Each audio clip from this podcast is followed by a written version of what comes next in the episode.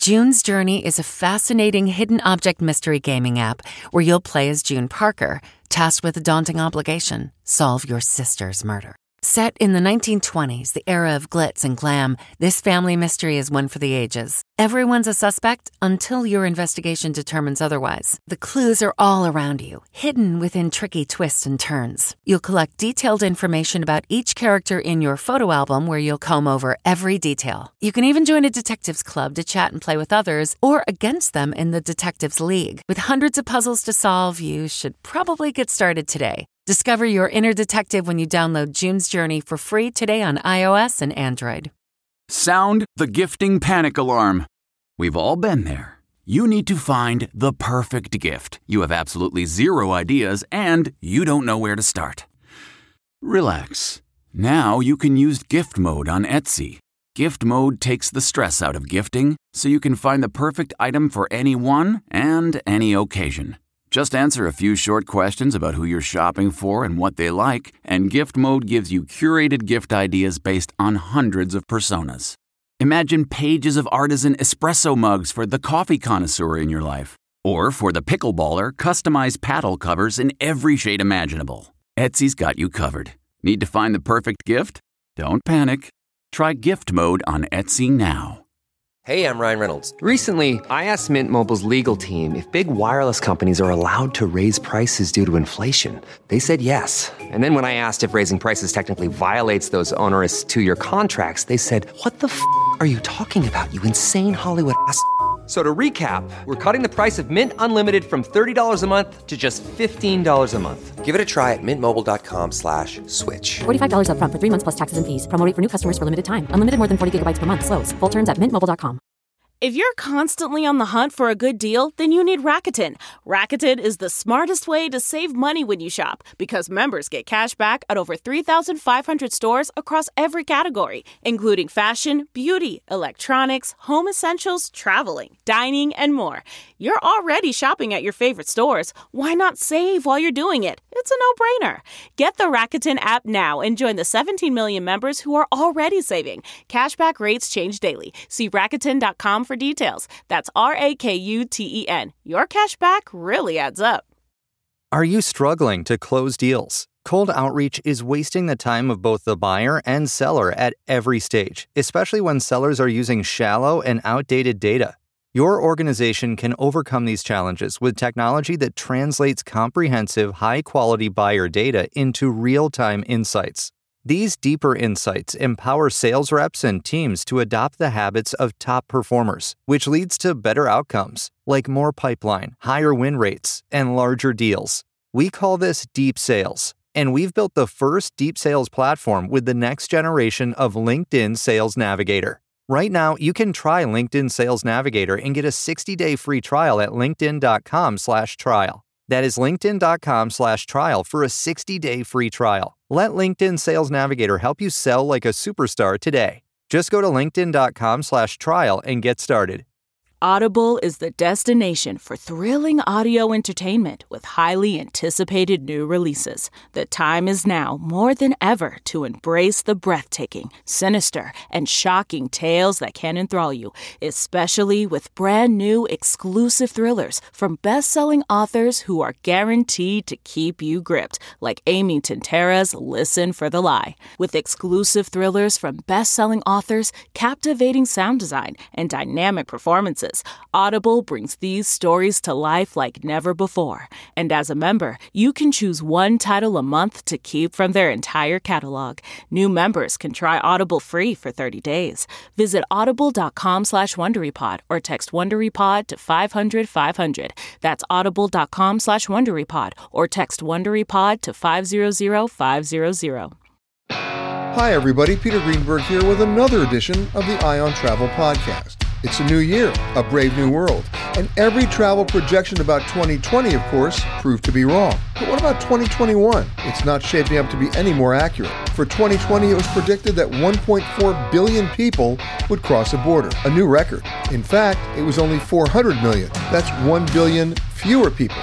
We were warned there was a huge pilot shortage coming. In fact, today more than half of the world's airline pilots are no longer flying. And so, what about the rest of this year? I'm joined by Hugo Martin from the Los Angeles Times with a report on the pilots that are flying, as well as some hotels that are no longer with us. Then Roger Dow, president of the U.S. Travel Association, with the new challenges of COVID 19 testing. Will it be a requirement to fly within the United States? And then a little trip down the aspirational lane with the travel editor for U.S. News and World Report, Zach Watson, with the magazine's 11th annual listing of the best hotels, with some surprises and some surprising locations. First up, Hugo Martin. One of our regular guests on the show. We love having him on from the Los Angeles Times. None other than Mr. Hugo Martin. Welcome back, Hugo. Hey, thanks for having me, Peter great to be with you.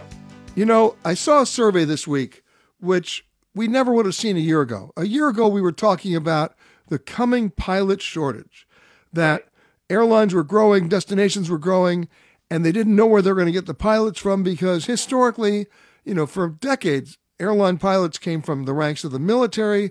But in a year that we were, in a decade that we we're now developing drone and gamers, uh, not a lot of fighter pilots uh, coming out of the out of the uh, out of the Air Force or the Navy or the Marines, and they were really worried about how they were going to fill the left seat and the right seat of their planes. That is certainly not the case a year later. When the story I saw yesterday was half the pilots in the world are no longer flying. How about that? Yeah, and a lot of planes are just parked out in the desert, uh, just uh, waiting for demand to pick up again. And then the story that you did which I suppose in, in a certain way was almost inevitable that a number of airline pilots are making in flight errors simply because they're sort of rusty. Yeah, so a lot of pilots, you know, when the when the pandemic first hit in March, uh, a lot of um, airlines stopped flying uh, a lot of their, you know, less busy routes and even some of their busy routes. And so pilots were sitting out, uh, you know, for two, three months without actually flying and then they came back to uh, to their jobs and uh, they they realized they were a little out of uh, practice. They were a little rusty, and and and when I did my research, I found several examples of pilots just doing sort of you know things that uh, they forgot they were supposed to do. Like um, one example was a pilot was uh, the plane was pulling away from the gate, and he forgot to disengage the the parking brake. Whoops! And so that the tow vehicle that was trying to pull the plane away from the gate, uh, it it broke because uh, the pilot didn't uh, disengage the parking brake. Um, another pilot forgot to turn on the anti-icing mechanism that uh, makes sure that the um, the sensors that that, that uh, read altitude and airspeed make sure that those don't get blocked with ice. He forgot to uh, you know, activate the anti-icing mechanism. So there were things like that um, that pilots were just forgetting to do uh, because they'd been away for so long. It's true, and and you know, one of the you know, there are two words that that I'm a big fan of. It's called recurrent training, and the airlines are now getting back up to speed and getting guys back in the simulators, and women back in the simulators to, you know, get them back literally up to speed as uh, as the number of planes coming back in the air is starting to to increase, which means the number of pilots getting back in starting to increase. I mean, not dramatically, but measurably. Right. Well, one thing I I found when I looked into the the, the issue about simulators is that the FBI, uh, I'm sorry, the FAA requires pilots to uh, you know get in the simulators if they haven't been um, you know flying in a while but because of the pandemic, they were worried about uh, spreading the COVID virus. You know, putting a couple of pilots in a simulator, you know, in that little confined space. So they um, they adjusted their normal requirements and, and, and made it so that you didn't have to spend as much time uh, in a simulator. So that sort of uh, compounded the problem of these pilots being rusty. Exactly. So that's number one up on our, t- our list today. Number two, not necessarily particular to Southern California, but you do report for the Los Angeles Times. When we're looking at a hotel foreclosure rate that can be as high as 34% in some cities, LA is certainly not immune from that, or the Los Angeles, Southern California area. Uh, two hotels come to mind that you reported on both of them. Uh, one, uh, the Standard Hotel right there on, on in West Hollywood, not right. just closing, but shutting down. Yeah, the uh, the the owner of the lease on that property uh, just jacked up the uh, the price, and uh, the operators of that hotel just decided. I mean, uh, you know, demand has been so low for for hotels, um, they just couldn't uh, they couldn't operate a hotel there anymore. Um, I tried to find. Uh, you know, reach out to the leaseholder and, and find out what they plan to do, but uh, they never got back to me. But it's not surprising. I did do a story a couple of months back talking to, um, you know, uh, people in the hospitality industry, and they were projecting what they called a tsunami of bankruptcies in the hotel industry if, uh, if you know, tourism and and uh, and travel doesn't pick up soon. You're right. And then one of the iconic, I, I hesitate to call it a hotel, but it is a floating hotel it's been parked in, in the port of Long Beach since I think 1967 or 1968. So we're talking, you know, over 50 years. And that's the legendary Queen Mary, the original Queen Mary. And now they have filed for bankruptcy, their operator, because they couldn't make it work. Yeah, and, and the Queen Mary has had a history of problems. Um, so many different companies have come in and tried to make it a profitable venture, and uh, nobody's really been able to do it. Um, the latest is, is a company called Eagle Hospitality, and they filed for Chapter 11 uh, protection um, a couple of weeks ago because they were just, uh, you know, having so much problems, uh, not only with COVID, you know, pushing demand down, but the Queen Mary itself uh, requires a lot of upkeep. It, uh, it's, uh, you know, it's a 85 year old ocean liner, so you know, there's a lot of maintenance and there's a lot of upkeep, uh, which which you know adds to the cost. You know, we've actually been lucky enough over the last maybe 15 years to have broadcast from the Queen Mary three different times on this show. We loved it. The history there is amazing. Of course, every Halloween they will be the first to tell you that the ship is haunted, and I'm going to give them the benefit of the doubt. If not economically haunted, then haunted by other ghosts. Um, and then the question becomes for the city of Long Beach if the ship is just sitting there and is a non-performing asset, what happens to it? Yeah, that's a good question. Yeah, so the ship is owned by the city of Long Beach, and uh, they, um, you know, when, when when I asked them about the uh, bankruptcy, they said they're going to take it up in a city council meeting uh, coming up in March. So um, uh, we still don't know what they plan to do with it. Well, you know, as you said before, Hugo, this is not the first time they've had some difficulties there financially with the ship. And, you know, they put it out for bids. Uh, I would be surprised if the city of Long Beach didn't actually put it up for bids again to see if wanted to come on, somebody wanted to come in and take over the management contract and try to make a go of it again. Although, in this environment, I don't know if they're going to have any takers. Yeah, I mean, the company that just went bankrupt, um, they had some major plans for not only the ship, but for the area around it. They were going to make it into this whole tourism uh, magnet with shops and with restaurants and and just this huge uh, sort of like a, you know city walk sort of place. And uh, it's just bad timing. I mean, no nobody's uh, going out there and spending money on that sort of thing. So. Um, uh, you know, maybe something like that would work, but uh, just not right now. It's tough. It's tough. I just hope they do. They they keep it somehow. Maybe it's not a hotel, maybe it's a museum, maybe there's a way to use it just as a wedding venue. But uh, I'd hate to see the, the, the Queen Mary go. If you've never been to the Queen Mary, you need to, you know, when they reopen it, and I hope they do, I hope you'll go see it. It's worth it. My thanks to Hugo. The stimulus packages rolled out, or perhaps thrashed around and then rolled out by Congress last year and then again this year, well, do they go far enough to save the largest industry in the world, travel and tourism? Especially when you consider that unemployment in the travel sector is now at a staggering 51%. Roger Dow, president of the U.S. Travel Association, interprets those figures for us with just a few thoughts of what can and should be done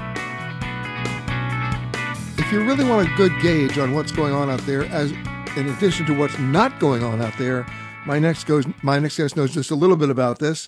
I mean, consider this. 4.5 million jobs have been lost in the travel industry, many of them never coming back. Hotels, uh, in many cases, in some cities, a 34% possible foreclosure rate. Um, and even with the most recent stimulus uh, package suggested by Congress, it didn't deal with uh, so many other aspects of the travel industry, including hotels and travel agencies and everyone else. Uh, joining me now, the president of the U.S. Travel Association, Roger Dow. Hello, sir. Hi, how you doing? Always good to speak with you, Peter. Yeah, you know, when looking at the numbers here, and, and of course, every week, this week being no exception, the number of unemployment numbers still going up, still staying strong, and the fact that you see, you know, 900,000 Americans, new Americans filing for unemployment benefits doesn't necessarily mean they're going to get them. Uh, yeah, there's there's no question about it. Uh, it's uh, this has been so harmful to the travel industry, and uh, with so many people out of work uh, and so many small businesses, as you said, hanging on, and even the big businesses, we've got to get travel back again because as travel goes, so goes the U.S. economy and jobs. Of course, though, you have the the almost built-in conflict between the economic interests of the travel industry and the public health issues that are surrounding us for almost a year now. Uh, and we saw the new rules go into effect last week. Uh, the mask rules, of course, now being enforced by the TSA. We've seen the rules that are coming in from Canada that essentially have stopped all flights for passengers to Caribbean and Mexico through April 30th. We see new U.S. rules for anybody returning to the United States has to be able to provide proof of a negative COVID 19 test within 72 hours of their actual departure date. And then that may be just the beginning. There's a lot of talk out there right now that uh, the CDC wants Americans to be tested before they get on any flight, even in the U.S. Yeah, when you look at it, Peter, we're very much in favor of uh, doing testing, at least in the short term, uh, of people coming into this country. It's going to be one of the most important ways that we can open the country uh, but uh, testing people in the U.S. Is just not practical when you talk about four or five hundred million flights uh, being tested before you get on a trip to go somewhere, that have to go get a test before you come back. The airlines, as you know, are doing a very good job when it comes to uh, health and safety protocols, the HEPA filters, and all that. And uh, in fact, a Harvard study just recently said you're safer on a plane than you are in the grocery store. So uh, it's just the impractic- impracticality of testing Americans when the travel industry is doing so many things to keep Americans safe. It just doesn't make a lot of sense. Although we're not, I don't think anybody's asking the airlines to do the tests. Uh, we got a situation where I have no problem, by the way, Roger, of getting on an airplane. I think I, I agree with you. I think they've done a great job in terms of their HEPA filters. And I wear a double mask on a plane. And as you know, I've been doing a lot of traveling lately. My concern is the behavior of the people when I land and where I land. Uh, we were just shooting in Mexico, and we were shooting in four separate states in Mexico, and almost everywhere we went, people were behaving. They were truly practicing social distancing, not just at the hotels, but in restaurants um, and on the beaches. And we only had one instance where we we saw people ignoring it. And it's a matter of situational awareness. We got to a hotel in Cancun, and there were 300 idiotic Americans, no masks, crowded into a bar uh, within you know a foot of each other. And we said, "See ya." We left. Uh, but by and large, you know, we didn't have a problem uh, going there, and we didn't have a problem being there. And then, of course, with the new rules coming up, what's the first thing a lot of the resorts in Mexico are doing? They're offering free COVID 19 tests for any of their guests. Uh, and basically, in some of these cases, saying, oh, by the way, should you test positive, we'll put you up with your significant other at this hotel for 14 days on us. That's not a bad deal. Yeah, I, I think that's a very uh, smart approach when you when you think about it. Uh, and uh, you know, tomorrow is the Super Bowl, and uh, I'm down for the Super Bowl, going to go to it. And boy, the protocols they're putting in place is they want you to have a mask on when you get out of the car through in the stadium and all that. And I think if we Americans are smart, if we wear the masks on the planes, which everyone is doing, uh, we're going to get this thing behind us sooner. And uh, it's just there's not room for people not following the rules right now. I want to see the mask go away. I mean, it's uncomfortable, as you know, flying from LA to New York with a mask on. But the bottom line, if it's going to make us healthier and safer for the short term, let's do it. Let's everyone do it. 51% industry unemployment figure. Uh, not a lot of bailout money going to a lot of those people. The airlines, maybe yes. Some other industries, yes. But not, but not the travel agencies, not the frontline workers, not the restaurant workers, not the restaurants. Uh, you know, I'm calling you right now from New York, where you know, 1,500 restaurants have closed and will never reopen. So we have a long road back, but obviously we have a new administration. Congress is in session. Do you see any light at the end of the tunnel legislatively if they can ever agree on anything to, to basically help those other segments of the travel industry? Well, I, I sure hope so. The last uh, relief package was certainly helpful, but it never should have taken that long. It shouldn't, you know, politics on either side got in the way.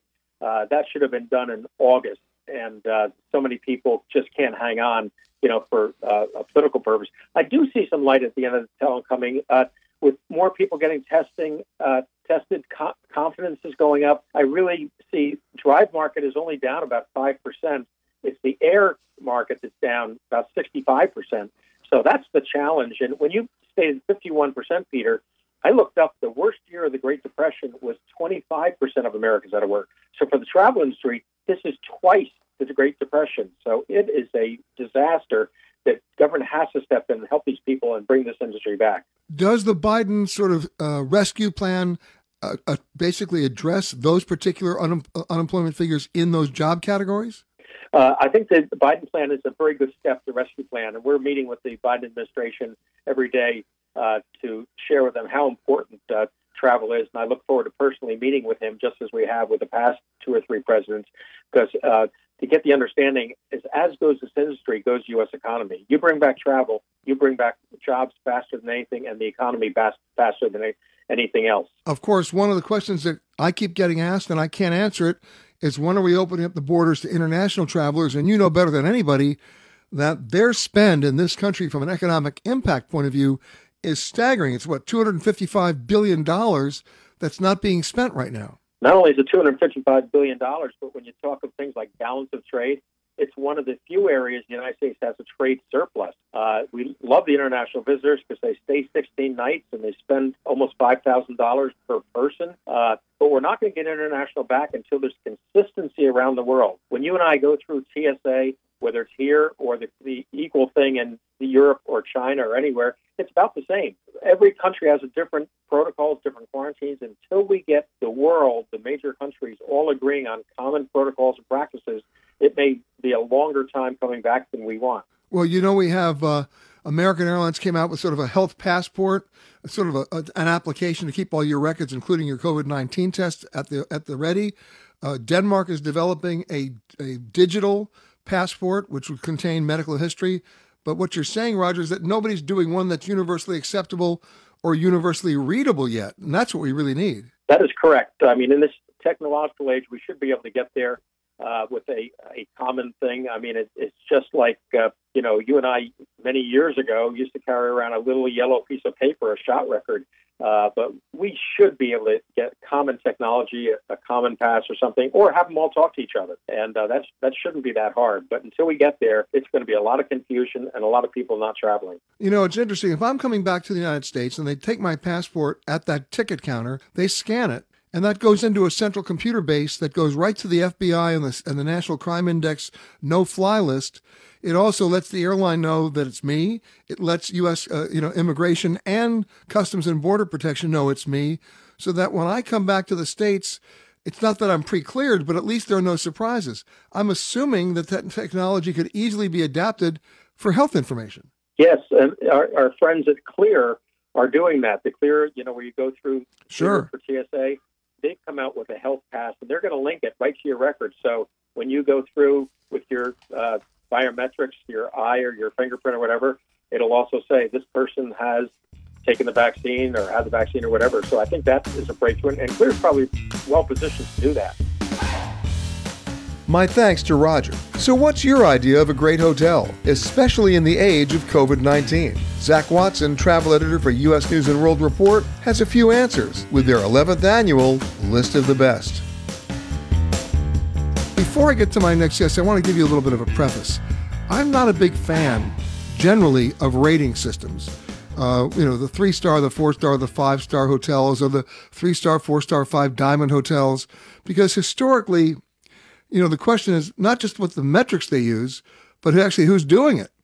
Um, and if one of the metrics for a hotel is that they have to, to be a five star hotel, that they have to have a great golf course, and I don't play golf, then how did they suddenly become a five star hotel? So the question is, what metrics are they using? And are those ratings really helpful to you?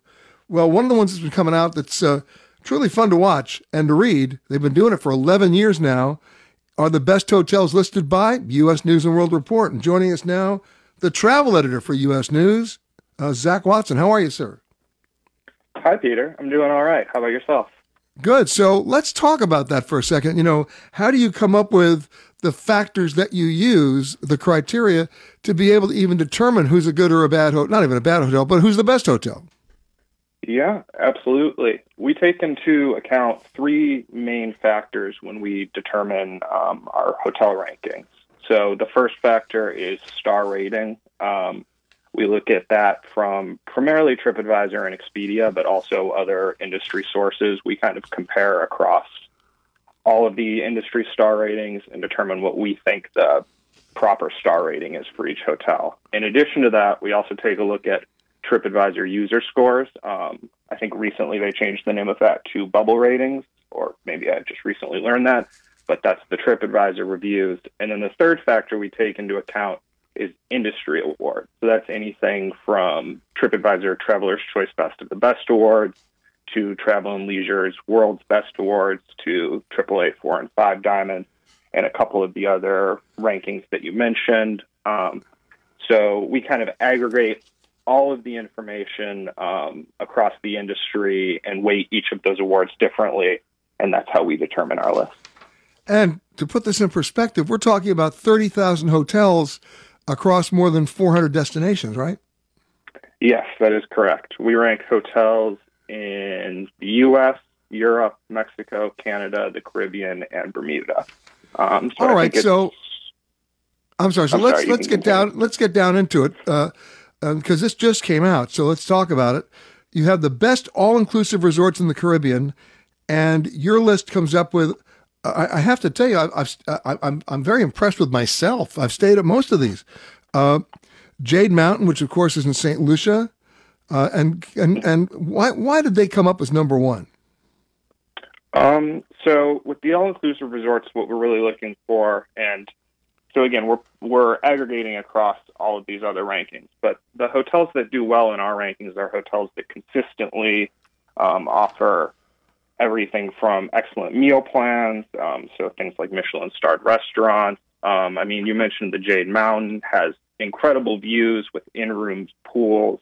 Um, they call their rooms sanctuaries, which I personally love, and they all have three walls, so you're literally waking up and looking out over these stunning views. Um, so hotels that really offer a range of amenities um, are the ones that do well in our all-inclusive resorts list. And by the way, I noticed that uh, in your best all-inclusive resorts in Mexico, uh, the top two, actually, I take that back. The top three I've had a chance to check out. And the one that came in first was the Grand Velas in Riviera Maya. The number two one, though, which we were just at uh, just about three weeks ago, was the LeBlanc, and that's part of the Palace Hotel Group. What I love about that particular hotel, I don't know if it came up in your ratings, but you're never going to your wallet. It truly is all inclusive because I have a real issue with the words all inclusive because so many hotels will say, oh, yeah, we're all inclusive, and it's followed by an asterisk. And the next thing you know, you're going to your wallet to breathe uh, because of all the things in that asterisk that then designate all the things that are not included. Uh, at this hotel, they've gone over, they've really gone over the top in terms of everything's included. And I, I really have to respect them for that. But then comes the tougher one. The tougher, there are two tough ones here for me. Uh, the best resorts in Canada. Tell me the, tell me about those. Yeah, so the best resorts in Canada, typically how we um, go about looking at resorts is we take a look at a whether the property refers to themselves as a resort, either in their name or in their official materials. Um, and then we also take a look at their offerings. So when people think of resorts, they think of properties with pools or ski um, ski runs, that sort of thing, specifically for Canada, um, as well as casinos um, would be included in our resort list um, and any other properties like that. So our number one property in Canada resorts, I just want to make sure I got that right, is the Four Season Resort and Residence Whistler. Um, that one is obviously very close to Black Mountain, if I'm correct. I think it's literally on Black Mountain. Um, and so you have these beautiful mountain facing rooms, um, as well as the opportunity to, in the winter, you can go skiing really easily. And then in the summer, you have options like whitewater rafting and all of those sort of kind of adrenaline, adrenaline pumping activities you can do from the resort itself. Exactly. And I noticed in that list, uh, three of the five top resorts were all Fairmonts. And interestingly about the Fairmont, if you look at your history there, those are the old railroad hotels on the old Canadian Pacific Railroad where people would stop because that's where the ter- that's where the train station was. You know, the Chateau Lake Louise, the Fairmont Chateau Whistler, and the one that everybody knows is the Fairmont Banff Springs. Um, I'm, I'm I'm very glad to see that they still made that that list. And then comes the toughest of them all, of course, the five best resorts in the United States. And number I'm one, sorry. Zach.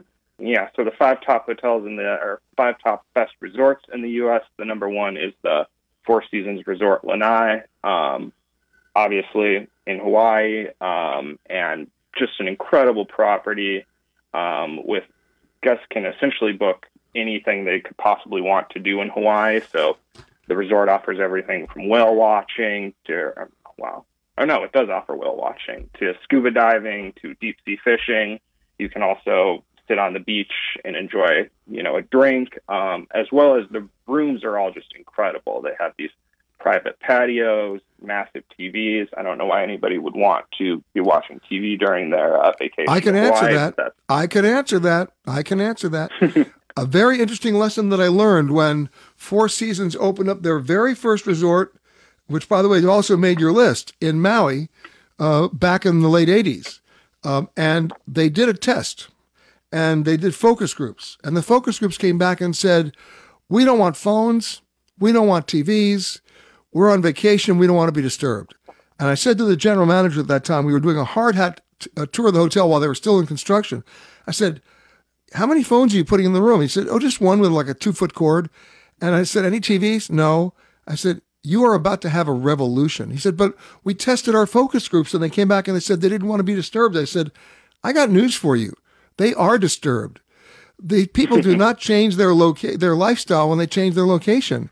They want they wanted to have, have the option of finding out what the uh, you know what the Lakers score was the other night, or what happened in the news, or you know be, this is way before streaming, but they want to be able to have that access too. You know, in those days maybe just HBO, and they didn't listen to me. They built the hotel, and guess what? Big revolution about a three million dollar phone rewiring change charge, and they had to put it in TVs. And now, if you check into that hotel, I'm not saying everybody's on the phone, but you can't miss the phone. There are five room. There are five phones in every room. There's one on each nightstand. There's one in the bathroom. There's one in the, the in, uh, like on the desk, and there's one on the balcony. If there's a fire, you could probably lower yourself off from the phone. Um, and Absolutely. now, now, how many? Now we did the survey.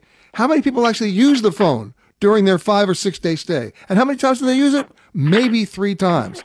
So, people, the definition of luxury is people just love the option, not necessarily going to use it. I should supposedly put this in some kind of a perspective here because so many of these hotels are great to put in your list for future travel since not everybody's going to get a chance to go to Hawaii this year because of the of the uh, the quarantine rules and uh, in many cases going out, out of the country uh, to Canada and to Mexico may not be possible as easily as it was last year, especially to Canada.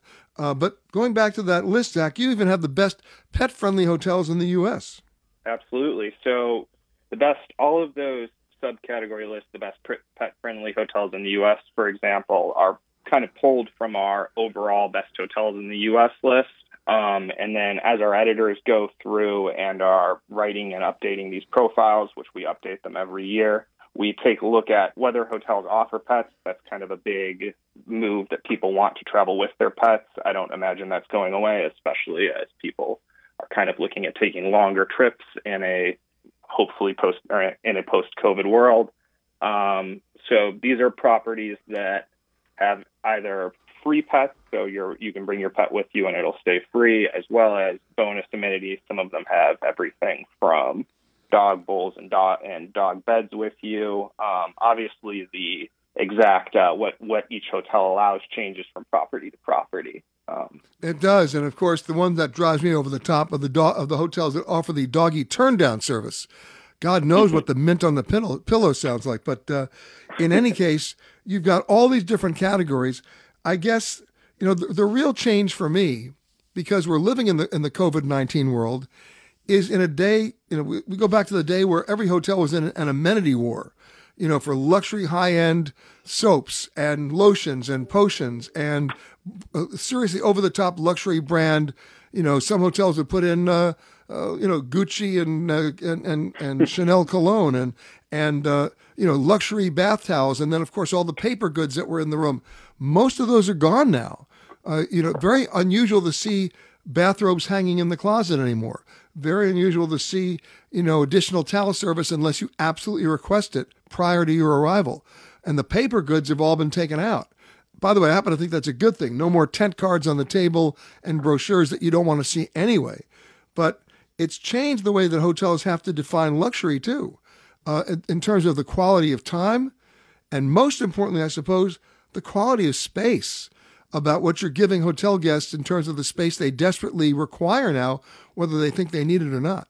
Yeah, I totally agree. I think, um, I mean, coronavirus and uh, just the shift of the hotel industry has really moved a lot of trends along in ways that I think will uh, benefit the hotel industry for the long term. Everything from being more open about the cleaning protocols for rooms, so you know exactly how often the room was cleaned and how they go about cleaning it. I think it's Four Seasons now uses UV lights to check some of their properties.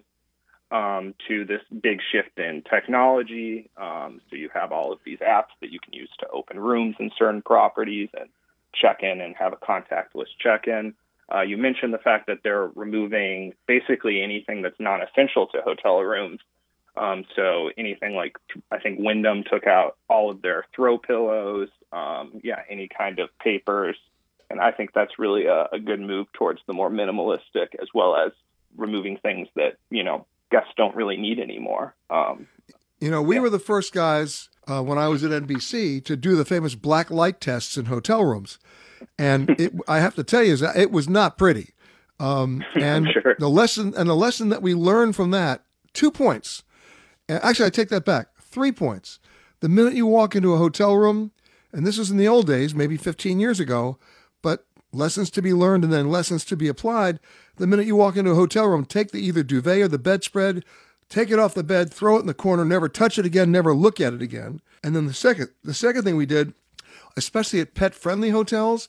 was We did the we did the black light test, and we found I hate to say it, so many urine stains near uh, hotel windows that were basically gifts from dogs, and many from cats. Uh, and so I guess the rule of thumb here is that still applies, in spite of all the hotel cleaning protocols, and they're doing a very good job. My suggestion is if you're checking into a hotel today and they still have a bedspread on the bed or a duvet, I would still put it in the corner and never touch it again. And if it's a pet friendly hotel, you know what? I'm not asking you to bring portable black lights with you, but ask the hotel when was the last time a pet stayed in your room. I think they needed to uh, to basically fully disclose that, and that'll be that'll go a long way to uh, making you feel a little safer and a little more comfortable. Uh, but the bottom line is a really good list this year, the 11th annual from U.S. News and World Report, 11 years of hotel rankings. And you know what? Some really nice surprises there. And of course, the guys who are doing the hardest work right now, they're really being tested on it. Uh, you know, extra challenges because of COVID 19. They're doing a much, much better job. And, uh, you know, right now, the occupancy levels in many cases, either because of hotel policy or local municipal codes, are under 40%. So if you can travel responsibly to one of those hotels, what a better time to do it, and it's still a buyer's market in ways that you never anticipated. My thanks to Zach, to Roger Dow, and to Hugo Martin. And my thanks to you for listening to this Eye on Travel podcast. For more conversations with the world's leaders in travel, as well as answers to your travel questions, be sure to rate and review this podcast wherever you happen to listen to podcasts. And for all the breaking travel news, and these days that breaking news is truly fast and furious, be sure to log on to petergreenberg.com. Calling all coffee drinkers. If you've been trying to enhance your daily coffee routine, then Quest has got your back with their brand new iced coffees. Now available in two delightfully delicious flavors that'll be sure to add an extra pep in your step vanilla latte and mocha latte. Quest has been on a mission to help fuel you with protein forward foods you'll love. Each bottle of Quest iced coffee is packed with 200 milligrams of caffeine, the same amount as two cups of regular coffee, plus 10 grams of protein per serving to help you supercharge your day. And did I mention that they only contain one gram of sugar? It might just be time to cheat on your iced coffee with iced coffee. Find Quest iced coffees on amazon.com slash. That's amazon.com slash. Look around. You can find cars like these on AutoTrader, like that car riding your tail. Or if you're tailgating right now, all those cars doubling as kitchens and living rooms are on Auto Trader too. Are you working out and listening to this ad at the same time? Well, multitasking pro, cars like the ones in the gym parking lot are for sale on Auto Trader. New cars, used cars, electric cars, maybe even flying cars. Okay, no flying cars, but as soon as they get invented, they'll be on Auto Trader. Just you wait. AutoTrader. It was the biggest scandal in pop music. The stars of Milli Vanilli, the Grammy-winning multi-platinum R&B phenomenon, were exposed as frauds, but none of this was their idea. So whose idea was it? Enter German music producer Frank Farian. He saw the success of acts like Michael Jackson and Prince, and he wanted in, no matter the cost. So he devised the perfect pop heist two once in a lifetime talents who were charismatic, full of sex appeal, and phenomenal dancers. The only problem? They couldn't sing. But Frank knew just how to fix that. Wondery's new podcast, Blame It on the Fame, dives into one of pop music's greatest controversies and takes a never before heard look at the exploitation of two young black artists. Milli Vanilli set the world on fire, but when the truth came out, Rob and Fab were the only ones who got burned. Looking back now, it's hard not to wonder why did everyone blame them and not the man pulling the strings? Follow Blame It on the Fame, Milli Vanilli, on the Wondery app or wherever you get your podcasts. You can binge all episodes of Blame It on the Fame early and ad free right now by joining Wondery Plus.